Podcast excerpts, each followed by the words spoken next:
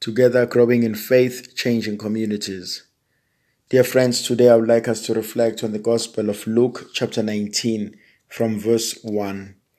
Jesus came to Jericho and intended to pass through the town.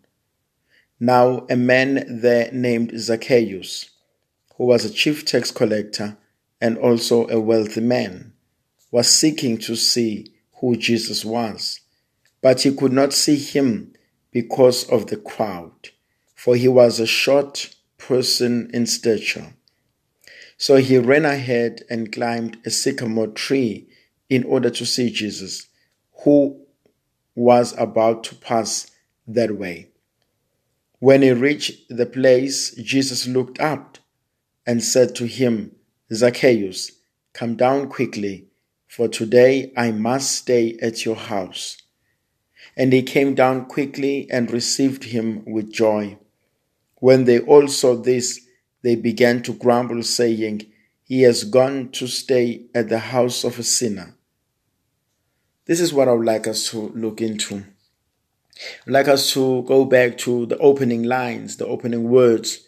Jesus was going to Jericho and he intended to pass through there. And on the way, he meets a person whether planned or unplanned, Zacchaeus seems to hear about Jesus Christ, and Zacchaeus, Luke gives us a description of who Zacchaeus is. He defines him by the job and by the status of his life. He is a chief tax collector, but also he is a very wealthy man.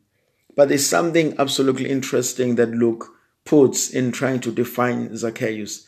Zacchaeus was a person who was seeking to see Jesus. Zacchaeus was a person who wanted to know Jesus.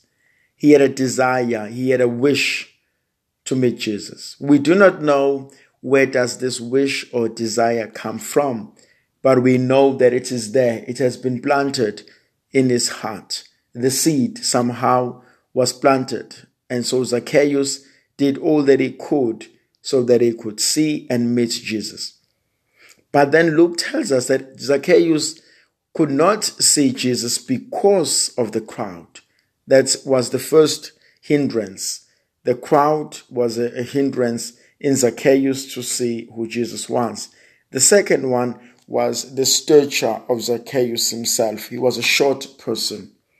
And these are two things that are important in order to understand the whole scenario in Zacchaeus meeting Jesus Christ. The first thing that is important is the desire, the will. He wanted to meet the Lord.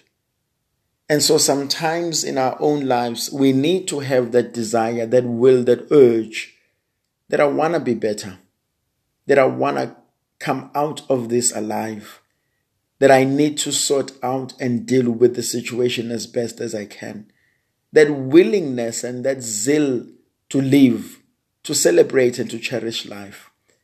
There are many instances in our own lives, in our own endeavors, in our own struggles, that many of us give up in life, that many of us are unable to face the day and with its own difficulties. And so, the most important thing that Zacchaeus reminds us is the willingness to fight, the willingness to, to see that there is something better than what I'm experiencing. The willingness to see light at the end of the tunnel. The willingness to, to acknowledge that no matter how dark the cloud is, but behind that dark cloud, there is a beautiful shining sun. The willingness to say things will become better. And so that's the most important thing the gift to fight, the gift to, to hang on, the gift to believe that God will see you through it all. The second thing that I also think is important for us to remember as we as we look at the life of Zacchaeus, the crowds, instead of them helping him, they were a hindrance in his own life. And so we need to ask ourselves, who are the crowds in my own life? Who are the crowds that are depriving me of an opportunity to discover who I am and who I am meant to be in my own life. And who are the crowds that are pushing me away from the true self, from God, and from those who seek to help me to become better. And so for Zacchaeus, the crowd became a hindrance for him in order to see Jesus. Sometimes we spend most of our lives trying to impress people who literally do not care about us. And we want to do things so that we are appreciated and accepted by them. And so maybe Jesus is also asking us to look carefully, not to, to mingle or to be swallowed up, as it were, by the crowd or the mob mentality. But we ought to, to be ourselves and to be honest and to try as much as we can to respond to that which God is calling us to be. And so the crowd can be a very dangerous existence of a reality in our own lives. A crowd could be people, a crowd could be an attitude, a crowd could be a behavior. But all these things, unless they are guarded or unless they are geared towards the will of God, they are not helpful for us in our lives. And so Zacchaeus, in order for him to achieve his own goal, he walks away from the crowds. He leaves the crowds behind. What is it in my own life that I need to walk away from in order for me to achieve my goal? You know, one of the things that I've come to realize in our lives, quite a number of people could have been blessed. The problem is that they have wrong company and they are in the wrong company themselves. And so, in order for them to receive the blessing, either they need to walk away or they need to let that person walk away. And so, sometimes we mingle with people that are not bringing positive and blessings in our lives, but rather instead they bring negativity and they stop us from achieving that which God wants us to be. And you've seen this many times when people uh, you've shared your dreams with people and they don't believe in them and they shut them down and they do all that they can in order to destroy the dream, even if they know that that is the best idea that you've ever come up with. And so, who are the crowns in my own life? And what is it that I need to do in order for me to walk away and do that which God wants me to be?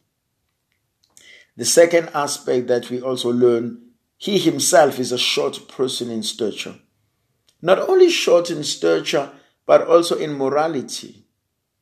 But there's one thing that I love about Zacchaeus.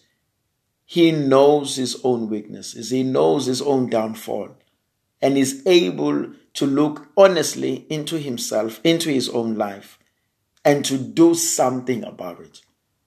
Most people know that which is good and that which is wrong. The good they know it needs to be done, the bad they know it should be avoided.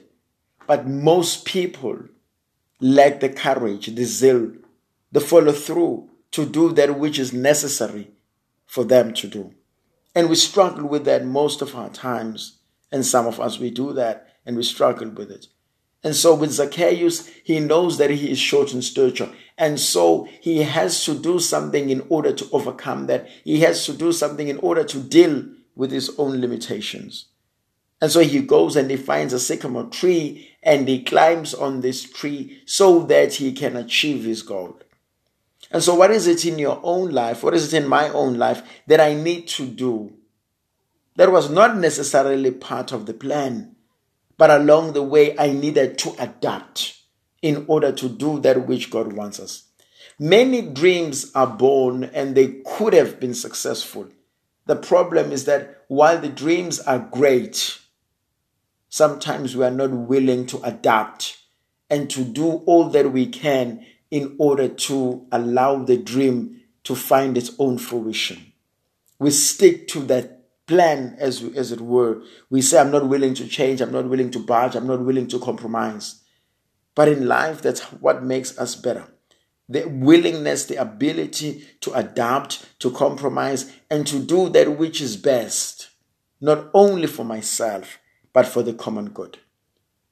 And so Zacchaeus is able to go up to that sycamore tree and to stand and to wait for Jesus. Something absolutely beautiful happens when Jesus stands under the tree, which is something beautiful if you were to play with words. Jesus hangs on the cross, and guess who stands under the tree? It is Mary and the, the disciple that Jesus loved. And the great conversation of love takes place there. And so, too, over here, when Jesus stands under the tree, and guess who's on the tree? It is Zacchaeus. Zacchaeus is not being crucified, but Zacchaeus is being saved. While on the tree, Jesus saves him. And he says, Come down, for salvation has come to your home. And how often do we long for that voice? How often do we long for that confirmation that things will be better, that things will become okay, that Jesus has listened, that the Lord knows our cries, that the Lord knows our afflictions.